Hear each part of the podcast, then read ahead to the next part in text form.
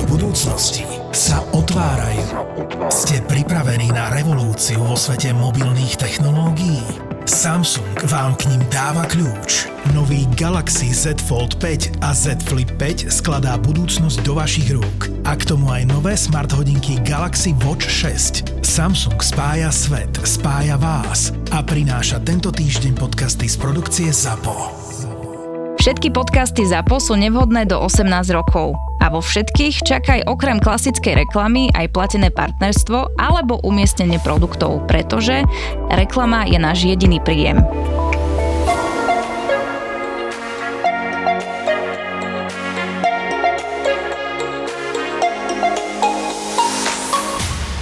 ono to nie je vždy o tom, že musím dokázať, že na to mám, ale veľakrát som napríklad bola sexuálnym objektom pri určitých jednaniach, že tí muži sa na vás nepozerali ako na partnera, ale už sa na vás pozerali ako na úplne niečo iné. Že som napríklad bola na stretnutí, kde som dovzdala vizitku, lebo však to je samozrejme súčasť nejakej kultúry a po jednaní mi prišla proste správa. Teraz mal to byť náš potenciálny obchodný partner a prišla mi správa, na ktorú proste fakt, že nevie človek ako reagovať, aby sa ten biznis, ktorý naozaj potrebujete, aby sa vykonal, tak aby to nejako neovplyvnilo a aby som z toho dokázala vyklúčkovať.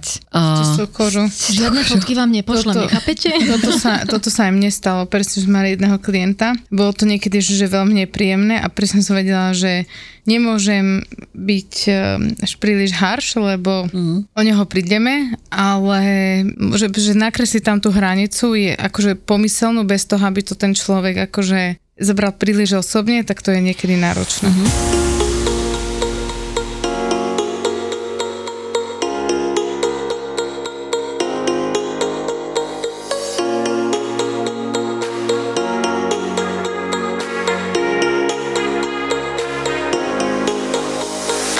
Ja by som teda dnes uh, medzi nami rada privítala Ľudsku Tarnoci, CEO Carol Up Divas, ktorá je inak akože aj sponzorom našich eventov. Takže ďakujeme a našou takou hlavnou témou dnes, o ktorej sme sa chceli rozprávať, bude, že seba prijatie.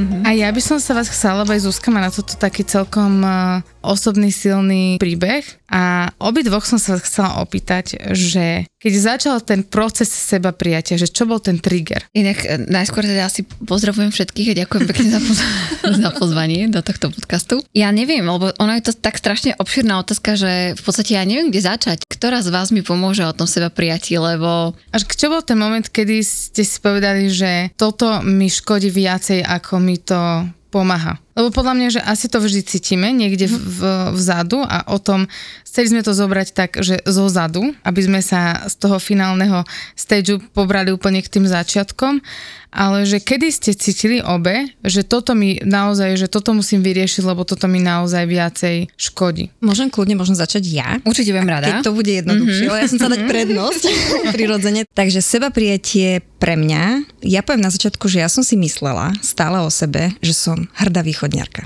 Že koluje mi to v žilách vlastne aj moja mama, aj môj otec, čiže žiadne polo, západ, východ. Pre mňa to bolo stále také, že jasné, že som z východu, milujem to tam, je to môj domov. A keď som sa presťahovala na západ, najskôr tak polo, keď som študovala v Nitre, tak e, to bolo stále ešte také fany, hej, že ty si z východu, všelijaké rôzne akože poznámky, tak ja som to vždy tak odpinkla a som to nejako neriešila. Potom prišla fáza, kedy som išla z vysokej školy, už dajme tomu do toho dospeláckého života. A to už boli také prvé momenty, kedy som sa čím ďalej tým viac stretávala s tým, že ja neviem, že či to je možno mojou povahou, alebo týmto západom. Ja to nechcem deliť, že Slovensko západ, východ, ale je to tak, akože, sorry, ale je to tak. Jednoducho inak je. sa pozerajú tí ľudia na to východné Slovensko a inak sa pozerajú ľudia na to západné Slovensko, či chceme, či nie. A ja som začala stretávať s tým, že som, nechcem povedať, že musela mať veľmi ostré lakte, ale musela som nejakým spôsobom niečo dokazovať. Možno to mám trošku aj v sebe, ale svojím spôsobom bolo to tak. A už či to bola práca v gastre, alebo to bola potom neskôr práca v iných častiach uh, môjho života, uh, alebo to bola potom už práca v kempuse. Stále som mala ten pocit, že potrebujem niečo dokázať, že niečo viem, niečo ovládam, mám tie skúsenosti, som šikovná, myslí mi to v hlave, viem vybaviť, viem vyriešiť. A keď som si to už to miestečko tuto našla, že som sa tak akože usalašila, začali prichádzať momenty, kedy som sa začala s tými ľuďmi, s ktorými som sa už stretávala aj mimo práce, čiže už to boli moji priatelia, noví, alebo kolegovia sa zmenili na priateľov, klienti sa zmenili na priateľov, tak to tu sedia oproti mne vlastne jedna je klientka a jedna je moja kolegyňa bývala. Tak prichádzali tie momenty, kedy si už tých ľudí idete zobrať domov k sebe na východ.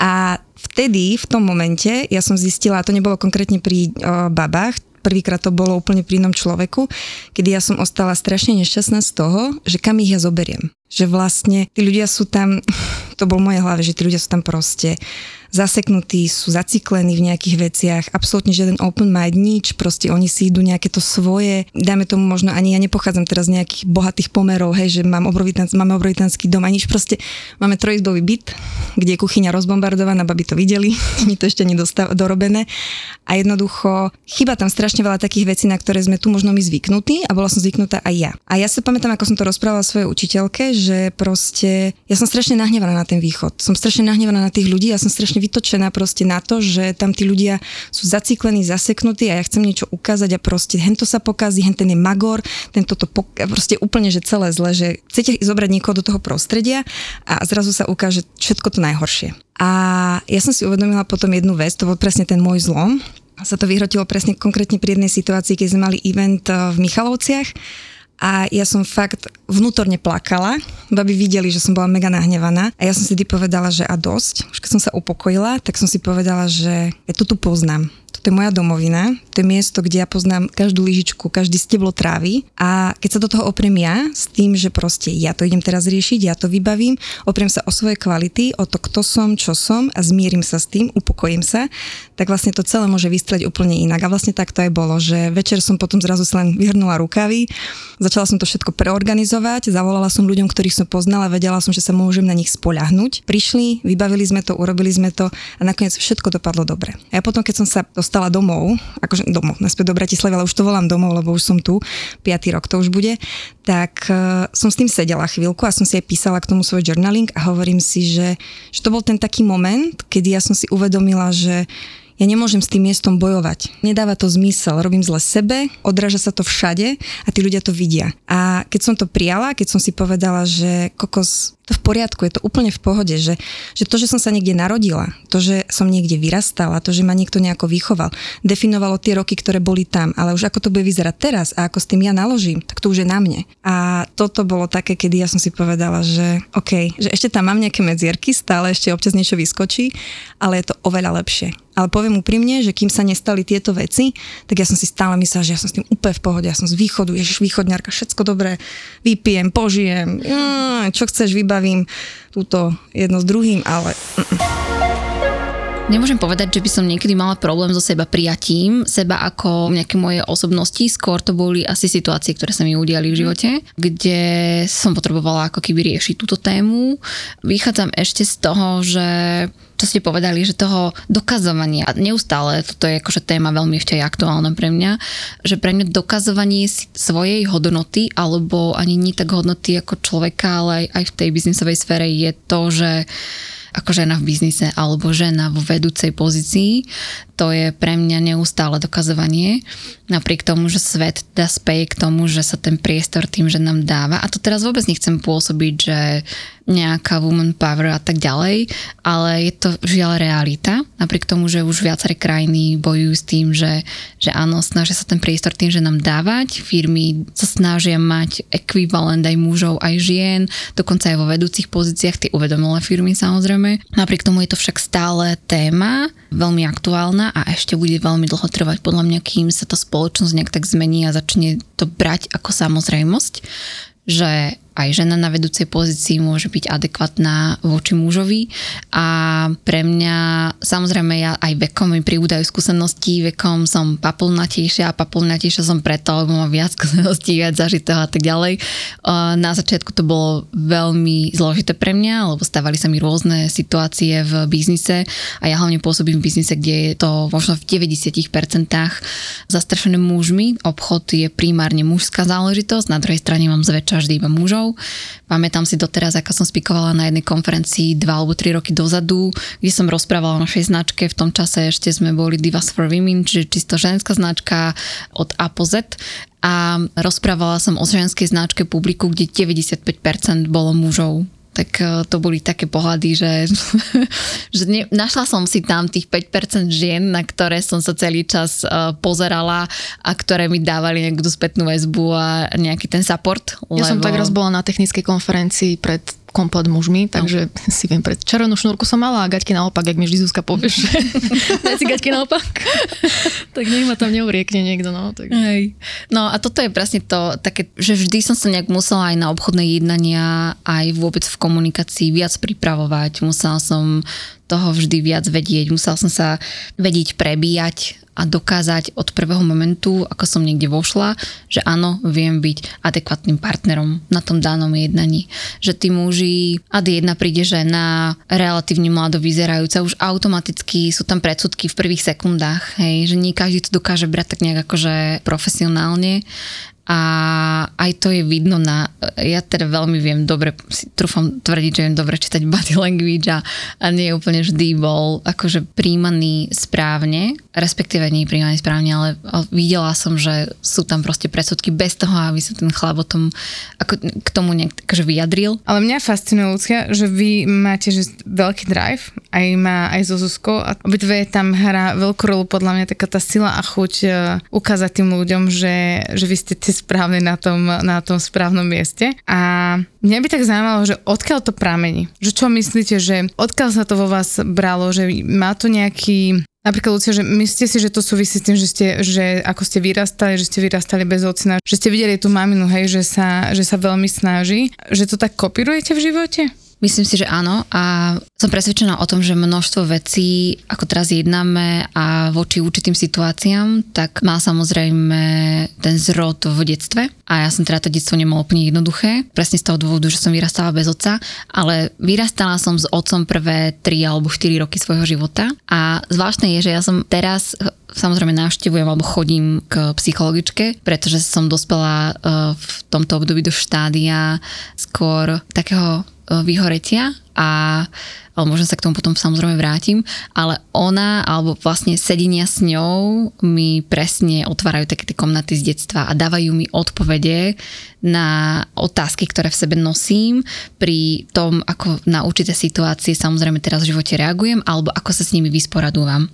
A tam sme sa začali veľmi rýpať v mojom detstve, čo je na jednej strane uh, super a zvládam to presne preto, že už teda preteklo veľa vody a tým pádom sa mi asi aj mm, uľavilo, že dokážem sa na niektoré situácie pozrieť úplne inak. Ale keď sa teda vrátim k detstvu, tak áno, ja bojujem s tým, že som bola svojím spôsobom nechcená. Nebola som vytúžené dieťa, nebola som plánované dieťa. Narodila som sa dvom extrémne e, mladým ľuďom, ktorí podľa mňa nič z toho neplánovali a stalo sa. A môj otec v podstate nebol na túto rolu pripravený a nebol pripravený, že by prišiel do jeho života nejaký ďalší človek a pamätám si, že proste bolo to o tom, že žiarlil, že proste na mňa veľmi žiarlil už môjim narodením, hej, že v podstate išiel on tým pádom bokom, hlavne u mojej mamy, narodila som sa ja a tým pádom som bola nechcená. A tak aj vyzerali prvé 3-4 roky uh, môjho života, že v podstate, a to sú také situácie, že bývala som s ním sama doma, pretože moja mama ešte doštudovávala, dorábala si školu a ja namiesto, a to si dovolím tvrdiť, alebo teda aspoň mm, to aj moji rodič rodičia, teda mama tvrdila, že som bola dobré dieťa, tak uh, som namiesto nejakého láskavého slova alebo nejakej pozornosti proste mnohokrát dostávala bitku. Len tak, z princípu, že som bola. Hej, že som chcela niečo od môjho otca. Ten mal samozrejme problémy s alkoholom, mal, mal problémy proste a doteraz ich má s nejakým gamblerstvom a s, s požičovaním peniazí a tak ďalej a, a tým pádom namiesto nejaké lásky alebo nejakého priateľa som dostávala bitku že ja si vlastne z môjho detstva prvé 3 alebo 4 roky pamätám len to, že som bola bytá. A pamätám si, a opakuje sa mi stále v slúčke len jedna situácia. Presne by som vedela popísať, ako ten byt vyzeral, čo som vtedy robila, triedila som fazulu. Uh, mali sme... Dobre, nie, dobre, nie, triedila som fazulu, trojročná.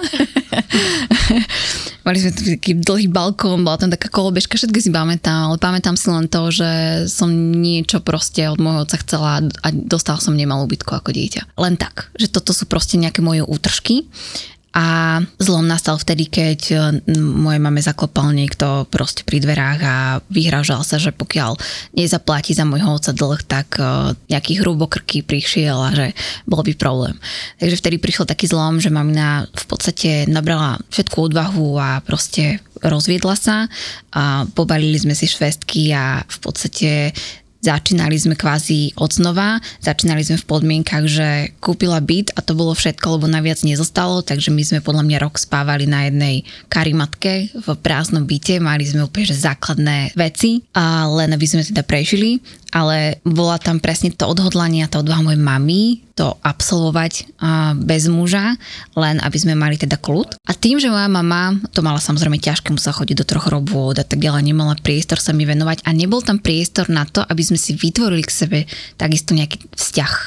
Že ono to bol proste o tom, že aj ja som sa musela od detstva nejak osamostatniť a veľmi skoro, ako to býva zvykom, do škôlky už som chodila sama, našťastie škôlka bola ako keby cez cestu, ale že som bola extrémne samostatná už od mladého veku a zároveň sa nám tak nejak akože tie cesty s mamou podľa mňa nejak rozdelili, lebo nebol priestor na tieto ja záležitosti. Tak odsudíte určitým spôsobom. A ja to teraz extrémne cítim na, ja som povedal, že na starobu, na staré kolena. to je jedno lepšie, kto som extrémne stará. že my ten vzťah sme ho doteraz nenašli. Že proste ja viem, že moja mama miluje, urobila byť pre mňa prvé posledné, to isté by som urobila aj ja pre ňu, ale my si nevieme preukázať proste lásku, ten vzťah tam medzi tou mamou a dcérou nie je taký, ako štandardne býva. A v podstate tiež som sa nad tým zamýšľala, že prečo to takto je, že prečo to takto mám. A to sú tie veci, ktoré ako keby aj rozoberám presne s tou psychologičkou a, a otvárajú mi tie, tie nejaké komnaty, že prečo na niektoré situácie v podstate reagujem tak, ako reagujem a to bolo presne o tom nejakom mm, nepochopení. Ja som bola nepochopená a neprijatá od, už od doby, keď, keď ma moja mama čakala v bruchu. Hej. Až po celé nejaké moje uh, detstvo. A to mi dáva podľa mňa takú tú silu vysporiadať sa s určitými životnými situáciami teraz sama a o mnoho rýchlejšie. Je to aj o tom, že ja som si vytvorila takú nejakú, a to môj blízky teda ma veľmi dobre poznajú, že ja mám strašne veľa vrstiev, ja mám hrozne veľa škrupín, a cez ktoré sa musia tí ľudia prepracovať, aby sa dostali k môjmu právemu ja. Inak som považovaná len tak, keď niekde prídem, že teda akože som veľmi mm, striktná, veľmi silný body language mám, ale pre mňa sú to skôr len obranné mechanizmy, aby som sa nejakým spôsobom nezranila vo svojej podstate. Ja mám veľmi silný vnútorný svet a vnútorné prežívanie, ale sama sama so sebou. Ja to tam niekde mám a ja som veľmi citlivá, ale je to pod nánosmi. Tak ono to si povedame z toho, že ste vlastne vždy boli na to sama. Myslím, že keď ano. boli malá, hej, ano. Že, ano. že tak ste sa vlastne s tým museli naučiť uh, sa mm-hmm. vysporiadať. A toto je aj presne, že môj blízky, hlavne môj muž ma z toho nervy, lebo ja sa aj snažím žiť tak, aby som nikomu svojou prítomnosťou nezavadzala. Ja som extrémne normálne, že ja to vidím pri šoferovaní alebo to vidím v nejakých životných situáciách, že ja sa snažím tak byť, aby nikto ani si ma ani nevšimol, ani aby náhodou niečo zlé nebolo, hej, lebo som tu a moja prítomnosť aby nikomu nevadila. Toto mám extrémne z detstva a to, to môj muž na to hrozne, má z toho nervy, že sú zväčša ľudia takí, že ja, ja, ja, jenom ja, tuto ja som a v podstate neberie ohľad na nič a ja som, že úplne, že pravý opak, že berem ohľad na to, aby druhým bolo komfortnejšie za cenu môjho vlastného komfortu, len preto, aby som náhodou niekomu to by byť aj také, To by byť aj také kontraproduktívne. Určite je. Ale... Zuzka sa tu smeje. Hej, lebo ona... však to je akože, čítame teraz aj mňa šťastí. A tiež ja mám aj to prvé, mm-hmm. že vlastne ja som si vybudovala časom, lebo napríklad my, ja naši sa rozvádzali, keď som mala 17-18, takže ja som až od tohto veku začala byť, e, že som si vybudovala takéto svoje, že 150 tisíc vrstiev mm-hmm. nepustím. Veľmi ma musí dobre človek poznať, aby vedel, že to, ako ja možno stojím, reagujem, musím ma mať veľmi dobre prečítanú, aby videl, že sa niečo deje, lebo ja to nedovolím.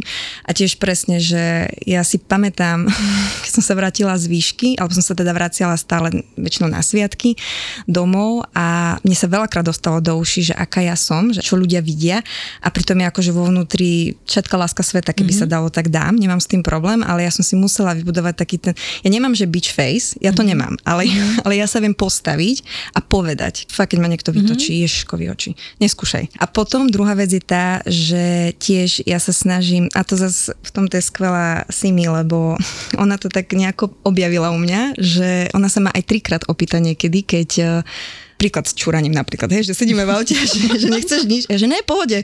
A jasné, že už prepočítavam, kedy mm-hmm. budeme stať na pumpe, ale tak nebudem to teraz akože riešiť, lebo však viem, že proste sa ponáhľame, potrebujeme v tom aute ísť a tiež milión vyhovoriek iných, len aby som nepovedala svoju potrebu mm-hmm. a čo naozaj reálne v tej chvíli ja potrebujem, mm-hmm. však ja to vyriešim sama. Hej, vonku leje dáž, nepotrebujem, nie, nie, nepotrebujem odvedu v pohode, taxík si zavolám, dážnik mám, hej, poláme mi ho trikrát, ale pohode.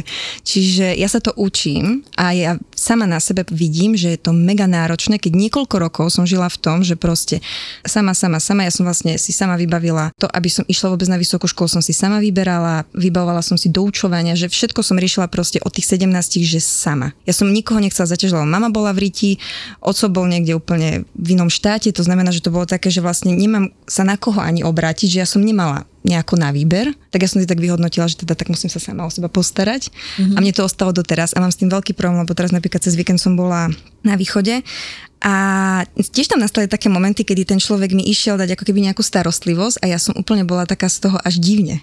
Mm-hmm. že proste, že nechcem úplne že zavadzať, že však ja tu budem v kutiku sedieť, čítať si knižku a mne bude dobre a ten človek teda od vody cez jedlo až po neviem čo, že však veď povedz, no, keď máš... Ne... Hej, že chápeš. Dať najesť a napiť, to je, nechápem. No, ale ja som taká, že ja ani nepoviem, že som hladná. Ja, ako, je to také, ale ja som v tomto už to potom, že tak nemám rada. Ja viem, prepačte, ja sa snažím, ja fakt spracujem s tým, len je to náročné a ja to úplne chápem, mm-hmm. preto sa tak tvárim, lebo mne idú v hlave scény, moje, vlastné. Hey. Akože ja nemám to až no. úplne takto. Povedz, že chceš na vecko. Ale, áno, že... Joj. Ja som držala až do Bratislavy. to som sa ja, ja to možno skoro v takých akože iných situáciách, ale pri tejto príležitosti presne ešte sa vrátim, že beach face ja mám a viem teda mať veľmi silný body language, to poznajú všetci aj no, u mňa v robote na, na našom poschodí. a je to aj tým, že veľa akože ja vyžadujem, som prísna na seba, tým pádom som prísna na okolie a, a nemôžem si pomôcť. To bol aj dôvod, prečo som prestala učiť deti, ale som kedy si učila deti hudobnú. A boli traumatizované, lebo to už keď sa dostalo do štádia, kedy rodičia svojmu dieťaťu povedali, že upraci izbu, lebo príde pani učiteľka hudobnej, vedela som, že niečo nie je úplne v poriadku. Ale akože pre mňa to bola prechodná stanica. Ja som chcela, aby deti mali detstvo a nie boli proste tyranizované niekým, kto, kto vyžaduje 150% prácu od detí. A, a to bolo vidno presne aj pri nejakých e, koncertoch detských, že moje deti vystreté pravitko hrali na klavíri úplne náročné skladby aj na deti iných učiteľiek tam halabala, hoja ďundia. Ale dobre, toto není proste téma. Každopádne áno, pri tejto príležitosti uh, mi napadlo, vlastne keď sa bavíme o tom detstve a rýpeme sa v tom, tak uh, okrem toho, že áno, nechcem nikomu zavadzať, čucham nohami, ale pri iných príležitostiach, lebo inak si viem povedať názor a dosť hlasno, ale je pravda, že sa majú ľudia ako keby boja, že som není ten typ, ktorému by sa prihovorili, hej, že ja neviem, môj muž je pravý opak odo mňa, ja keď prídeme niekde do spoločnosti, tak ja v, v kute sama, lebo ja mám rada samotu, nemám rada veľa ľudí, ani nemám rada small talky a nemám rada spoločnosť, toto môj kolega presne, že vždy, keď máme nejaký call s nejakým zahraničným partnerom, tak uh, on už vie, že, že ja sa pripojím od, buď o minútu neskôr, alebo sa pripojíme naraz, ale small talk musí riešiť on, lebo mňa nezaujíma, aké počasie, mňa nezaujíma, ako sa... Ježiš, to, sú dvojička, ale toto... to sú moje koli, že? Takže, hej, presne tak. Ale napríklad čo mám z detstva a čo ovplyvňuje aj ako keby moju súčasnosť je to, že ja nemám rada odmietnutia. Pre mňa odmietnutie je, je zlyhanie moje vlastné osobné. A to tiež mám z detstva. Že vlastne som bola odmietaná, nemala som tú lásku samozrejme, že niečo som chcela, tak som to samozrejme si mohla iba chcieť a, a mohla iba o tom písať. Každopádne pre mňa, akože v biznise nie, je pre mňa odpoveď, že to není, že keď, keď naozaj, že oddelujem nejaký svoj osobný život od toho o, biznisového, tak pre mňa aj nie je odpoveď. Kedy si som to s tým slovom nie o, horšie pracovala, teraz už odstupom času je to pre mňa áno, nie, nie, ideme ďalej. Predtým to aj, aj v tom biznise bol pre mňa, že mm, odmietli ma a teraz čo, zrútil sa mi svet, hej, tiež som musela dospieť do tohto štádia ale slovo nie alebo odmietnutie v tej osobnej sfére pre mňa je niečo, že ja sa s tým veľmi ťažko vysporiadavam. Akože nie, že ťažko vysporiadavam, ale má to na mňa dosah, že keď mi niekto povie nie, tak si poviem, že bože, ja som zlyhala, ja som urobila niečo zlé. Môžete povedať, že aká forma nie sa teda tak uh, zarie pod kožu, keď tá pracovná časť už je celkom taká spracovaná. Ja Takže... sa niekedy aj, uh, akože neviem, možno, že povedať úplne, že konkrétny príklad, že aká forma nie, lebo to môže byť hociaká softová, že niekto vám povie len, že nie, neurobím to, alebo že neurobím to pre teba, alebo že, že nie, nedá sa to. Proste akákoľvek negatívna konotácia, ktorá súvisí s mojou osobou uh, v nejakom mojom osobnom živote, je pre mňa pocit zlyhania. Akékoľvek odmietnutie. Že proste som nejako zlyhala ako človek máte pocit obidve, že toto všetko je tak naviazané silno aj na to sebavedomie a seba, alebo skôr seba hodnotu. Ja to tak vnímam, že ak e, máme celkom vyrovnanú tú seba hodnotu a se, sebavedomie, takže vieme pracovať aj s tým seba prijatím a podľa mňa to je ten najväčší, ten najväčší drive, ktorý máme. Hej, tak to dokázať to a... Môže byť, že sebavedomie s tým súvisí ja som teda uh, sebavedomie... Ale či to tak vnímate? Ja si myslím, že áno, lebo pre mňa boli akože v živote také zlomové body, keď som dostala v podstate funkciu, alebo sme sa teda rozhodli, že budem konateľkou, že budem teda CEO za spoločnosť. A nie len teda na papieri, ale reálne, že všetky tie responsibilities, alebo ako sa to povie proste, zodpovednosti si prevezmem. A to bolo 6-7 rokov dozadu a vtedy to bolo pre mňa nepredstaviteľné. Proste vtedy to bolo pre mňa, že ja na to proste nemám. A u mňa to bolo rok alebo dva boja môjho vnútorného s tým, že či na to vlastne mám. Ja som to asi 200 krát vzdala pri prvej príležitosti, pri nejakom prvom probléme a pre mňa bolo jednoduchšie vlastne povedať, že ja na to nemám a poďme vráťme sa k starému režimu proste a že myslím si, že som to prijala tým, že som vekom mám vyššie sebavedomie, vek rovná sa aj skúsenosti, čiže to nie je len o veku, ale aj o skúsenostiach. Každým rokom samozrejme človek naberá e, skúsenosť aj na základe negatívnych vecí. Takže ja ani nemôžem povedať, že čo bol u mňa taký nejaký zlomový bod, kedy som si povedala, dobre, tak vlastne OK, tak uh, mám na to, ideme ďalej.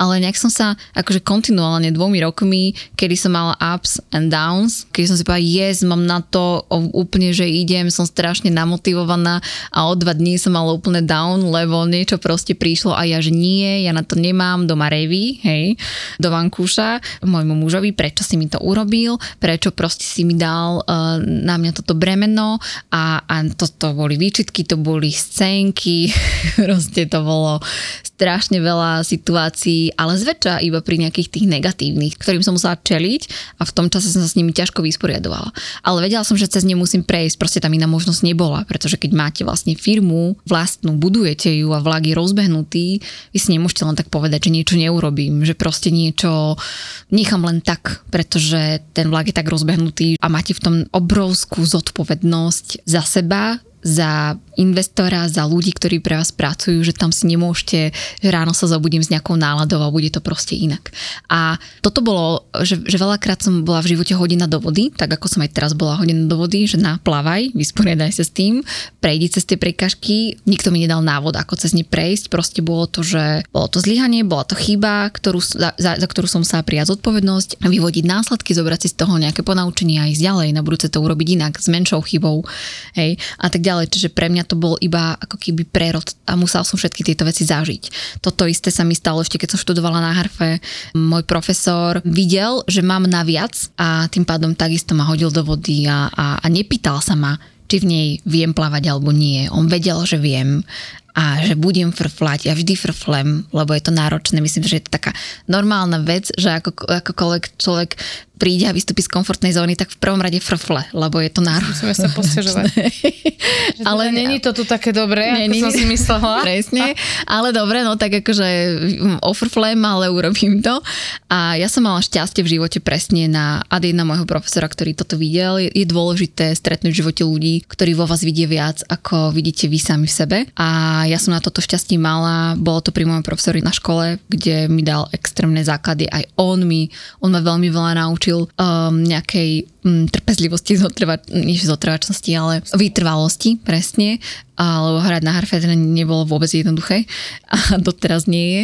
A potom to bol vlastne môj muž, ktorý mi ako jediný pri milión CVčkách, ktoré som poslala v čase, keď som skončila s účením na umeleckej škole, tak on ako jediný mi dal tú šancu o, ukázať, čo vo mne je a robiť niečo iné. Hej, že, že, že videl tam ten potenciál. Videl, že tých pár rokov, čo sme spolu robili a ja som teda robila na viacerých pozíciách v tejto firme, od obchodného zástupcu cez office manažerku po marketingovú manažerku, exportného manažera až teda na túto pozíciu, tak vlastne videl, že ten potenciál a stál si za tým, lebo on urobil ten krok, kedy sa vzdal tejto funkcie ako muž a odozdal ju mne, lebo vedel, že on ten vlak dotiahol do nejakej stanice a ďalej to už proste nedotiahne a že môžem nastúpiť ja, ktorá proste má tam ten drive, má tu nejakú možno prírodzenú líderskú schopnosť v sebe, alebo že dejte mi ľudia, ja to udelám. To mi vždy išlo. Takže to bol ako keby druhý človek, od ktorého som dostala túto šancu v živote. No a potom už to bolo len o tom, že áno, bola som tam hodina a už som len musela plávať. Pliaga. Pliaga. Nový román Martina Hatalu, stand-up komika zo show Silné reči. Klasicky si robím srandu z toho, čo žijem. Som na Slovensku, robím si srandu zo Slovákov, z toho, aký bol katastrofálny lockdown, ako boli všetky reštaurácie a krčmy zavreté, ako sme museli trpieť doma pohodli domova. Je to také klasická hatalovská satyra, kde si robí srandu z nás Slovákov počas lockdownu. Trochu komedii a aj trochu fantasy. Objavte novú knihu Pliaga. Mne napadla taká konkrétna vec, že či u vás bolo niečo ako u Zuzky, že ona musela prijať to, že je z východu, že či u vás bol nejaký taký konkrétny moment, že čo také z mojej osobnosti alebo z môjho života musím prijať sama pred sebou. A neviem, či úplne zodpoviem otázku, ale ja som musela prijať v svojej histórii to, že som umelec, že som harfistka a začala som robiť biznis. A pre mňa ja som to roky tajila, lebo keď sa stretávate s nejakým obchodným partnerom a už aj v tých small talkoch, ktoré napríklad nemám rada, alebo aj už vôbec, akože keď sme s tými partnermi nejak v, v dlhšej spolupráci a príde nejaký biznis večeri alebo v niečom, tak prirodzene sa rozprávame o súkromí, o nejakých backgroundoch, alebo aj keď sa predstavuje človek, hej, tak zväčša na druhej strane boli ľudia, čo boli odo mňa o 20 rokov starší a to bolo, že mám 25 ročné skúsenosti v tomto segmente, bla bla bla, no a ja som v tom čase bola niekto, niekto, kto vlastne mal životopise len to, že som hrala v XY orchestroch, že som mala také a také koncerty, že som vyštudovala vlastne konzervatórium, že hrám na harfe, ale inak akože by the way, chcela by som vám tu predať tieto parádne drinky a, a chcem, aby ste ma teda rešpektovali, lebo aj napriek tomu, že som harfistka, tak bla bla bla, hej. Že pre mňa toto bolo normálne, že toto som nedokázala niekoľko rokov prijať a povedať to nahlas a urobiť z toho svoju výhodu. A ja ani neviem, kedy tento zlom nastal, nastal, ale nebola to nejaká konkrétna situácia, kedy som si vlastne povedala, že vlastne tak skúsim to. Skúsim to pri prvom partnerovi, že sa proste pri partnerovi obchodnom. že, že, sa, že sa vlastne priznám s tým, že som, že môj background je harfistka, že to poviem nahlas a vlastne rea- jeho reakcia bola úplne úžasná. On, že wow, proste zrazu som mala úplne plnú jeho attention, že vlastne išiel z toho opäť do kolien, že on v živote archistku nevidel. A, a, existuje? A ja, že perfektné, super. že, že vtedy to bolo pre mňa, že však vlastne to ani nie je také zlé. Že, že vlastne tí ľudia to... Lebo ja som si myslela, že ma nebudú rešpektovať, že, že som nejaká skrachovaná harfistka, ktorá si nenašla kariéru v tomto umeleckom... Vyslovene takto som to brala, že, že vlastne som samu seba degradovala tým, že tá druhá strana si bude myslieť, že, že vlastne som si, že som si skrachovalý umelec, hej, ktorý proste nenašiel niekde uplatnenie a tým pádom začal toto robiť a vlastne ani nemá skúsenosti a prečo by mi mali veriť, prečo by som mala byť pre neho ako keby adekvátnym partnerom. Že toto bol ako keby ten dôvod, prečo som sa hambila. Krásne, povedať. ako si sami projektujeme svoje stra- strachy do, no. do, do no. toho, ako to ľudia budú vnímať. A pritom pre mňa to bola slobodná voľba. Ja som vedela, že...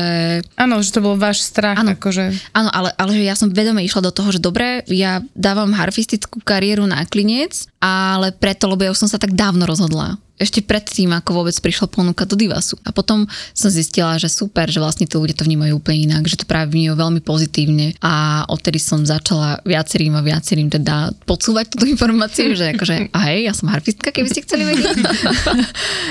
Obdivujte ma. Takže stala sa z toho vlastne výhoda, stala sa z toho perfektná téma a a zrazu tí ľudia, ten pohľad sa nejak tak zmekčil. Príjemný small talk je z toho. A ja, zrazu podľa mňa ty ukážeš takú nečakanú časť seba, mm-hmm. ktorá nie je, ale v podstate je niečím intimným a podľa mňa to tak vnímajú aj tí ľudia. Mm-hmm že je to taký krok bližšie do vašeho vnútra. To sa podľa mňa vždy cení v medziludských uh, kontaktoch. Určite. A ja som zrovna ten človek, čo otvorene rozpráva, otvorene povie, či už je to feedback, alebo je to nejaká moja skúsenosť. Nehambím sa povedať o svojich chybách, ktoré som v živote urobila, nehambím sa priznať chybu a aj u nás interne v práci viem priznať, že áno, urobila som chybu, moja chyba a tým pádom viesť aj tých ostatných ľudí, že je v poriadku robiť chyby, lebo ich robí každý. Je to potom len o tom prijať za to zodpovednosť a urobiť nápravu. To je všetko. Ale som otvorená, akože otvorene rozprávam o týchto veciach, lebo som zistila, že, a to je za posledné obdobie, čo som teraz zistila za posledný rok, že veľmi veľa ľudí čeli rôznym vnútorným strachom, vnútorným nejakým porivom a mm, nikdy neviete, kedy s tým, že otvorene o tom rozprávate tomu druhému človeku pomôžete urobiť nejaký krok. A to bol aj dôvod, že ja som si uvedomila, že je úplne v poriadku vyhľadať pomoc začiatkom tohto roka, kedy um, mi moja práca a, a vlastne tempo, ktoré som mala, prišla mi taká kontrolka, že musím niečo urobiť, lebo keď neurobím, tak sa stane niečo zlé a strašne som sa bála, že vyhorím, že stratím nad sebou kontrolu, to je môj najväčší strach nemať nad sebou kontrolu. A odvtedy, ako som to mnohým ľuďom povedala, tak zrazu proste mi povedali, že ani, ani neviem, ako som im pomohla, že, že vlastne urobili aj oni krok so svojím vlastným strachom, že je úplne v poriadku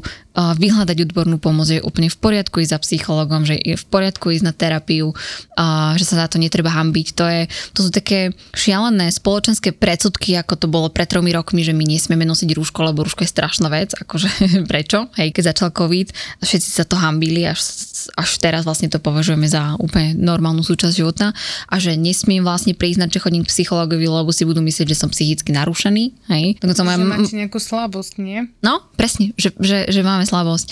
A to moja mama, a to teraz dúfam, že bude počúvať, ale moja mama mi presne toto povedala, že keď som sa jej priznala, že, že vlastne e, chodím k psychologovi a ona, že a čo?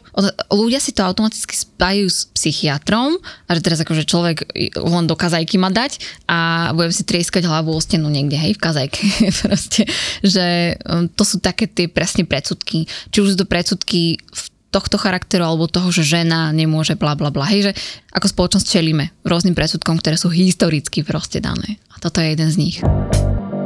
No uznajte, podcast sa volá Na gauči, ale v štúdiu žiadny gauč nie je. Dnes vyzerám ako 30 v 90 rokoch, ktorý žije v New Yorku. Ja som ako Chandler Bing. Dneska ale som si to pozrel. reťaz, páči sa mi tvoje reťaz. Ďakujem. Podcast Na gauči je absolútna topka aj bez gauča. Vďaka Peťuš, a.k.a. Na skle. Ahojte, vítajte pri novej časti Na gauči z Na skle. Atmosféra, ktorú dokáže pri nahrávaní vytvoriť, je fakt unikátna. Ja som veľmi vďačný milenec ináč. Podekoval si sa? Ja som po... ja som poprosila. A akože predtým či po? Všetky podcasty a bonusový obsah nájdeš v slovenskej podcastovej aplikácii Toldo. Akože Maťov Ding Dong som nevidel, to skôr videl on môj. Aj ale... na gauči, ako inak.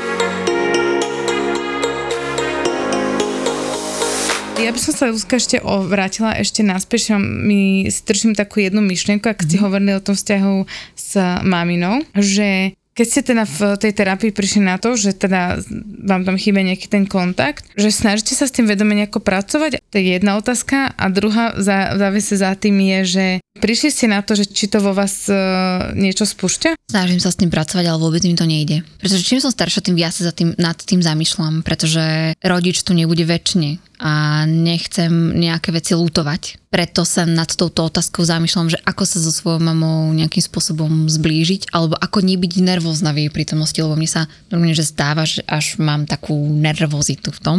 A ja som sa dokonca dostala už do takej fázy, že ja už som normálne nevedela, že čo mám robiť. Ja už som normálne, že numerologička hovorila, že, že nech mi vypočíta, že či nejak s mamou, ja neviem, že čo proste, normálne, že je to, už boli také zúfalé činy, že ja som hľadala proste až podľa mňa to je taká normálna cesta toho hľadania, sférach, áno, no? áno, v týchto sférach odpovede a už akokoľvek, to nie je, že som bola u veštice. Ja som bola u veštice. Vešti z kariet alebo z kávy. Hodí kameňom, kto nebol. Akože veštica nie, ale na tú numerológiu je nejakým spôsobom, má to niečo do seba, že, že svojím spôsobom verím. Tá mi numerologička povedala, že teraz maminou som karmicky prepojená a že teda v tomto živote si máme niečo že sa máme udobriť, lebo sme pohnevané. lebo, lebo niečo mi v minulých životoch proste spôsobila a ja, že dobre, tak e, poďme teda akože s tým nejako pracovať, lebo ešte aj numerologička mi to povedala. Tak e, v podstate sa snažím, ale možno sa snažím málo, ja neviem. Ja a som... Prebehol nejaký otvorený rozhovor medzi no, maminou? Nie, ja s ňou nedokážem mať otvorený rozhovor, to je druhá vec.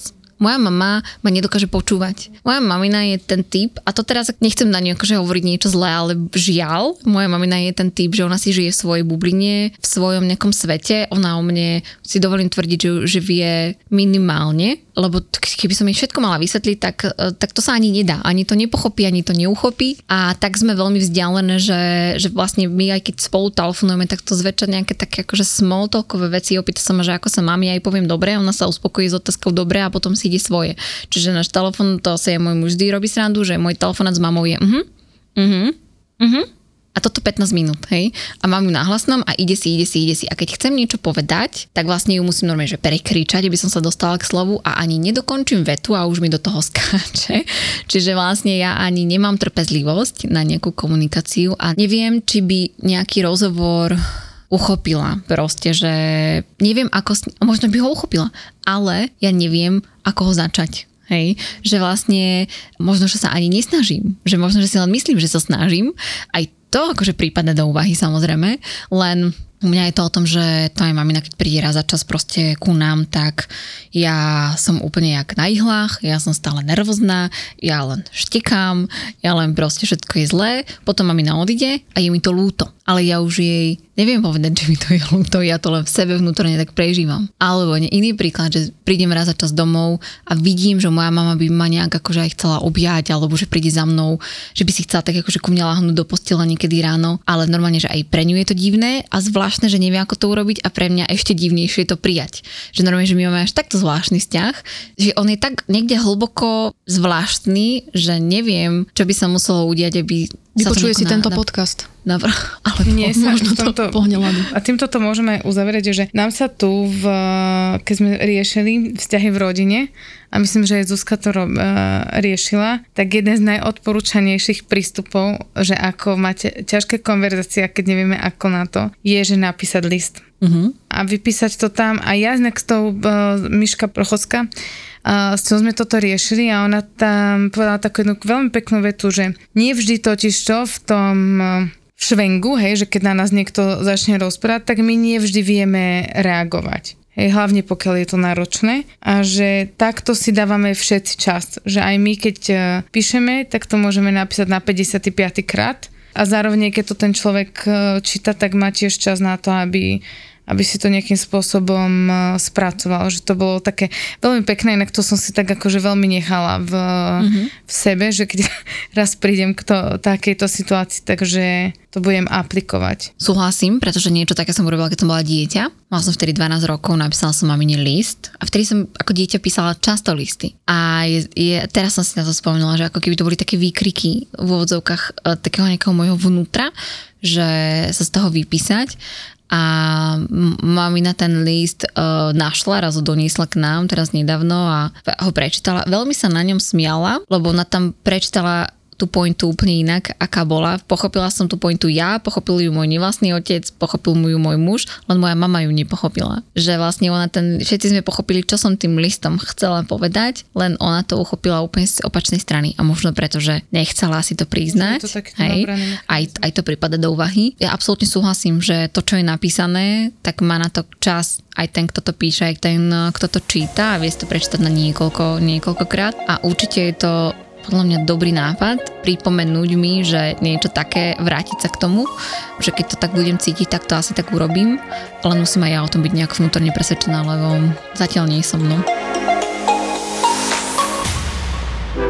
keď sa ti už podarí uspať, tak o pol jednej v noci ide chuj na štvorkolke. Počúvaj ma, Ujo, keď ma počúvaš.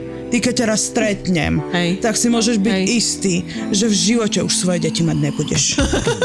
Linda, Dominika a Lenka. Tri mami amatérky, čo sa len snažia prežiť. Dojde Dominika, príde ku mne, pozrie, že Linda, a neupracem ti ten bordel? V podcaste Mater Amatér. Že aká ty si sprostá. ty si vlastne nevyštudovala poctivo vysokú materskú. A priviedla si na svet tohto človeka. Prišla si mater amatér na tento... A mamička, som zvedavá, ako dlho budete to zvládať. Mater Amatér.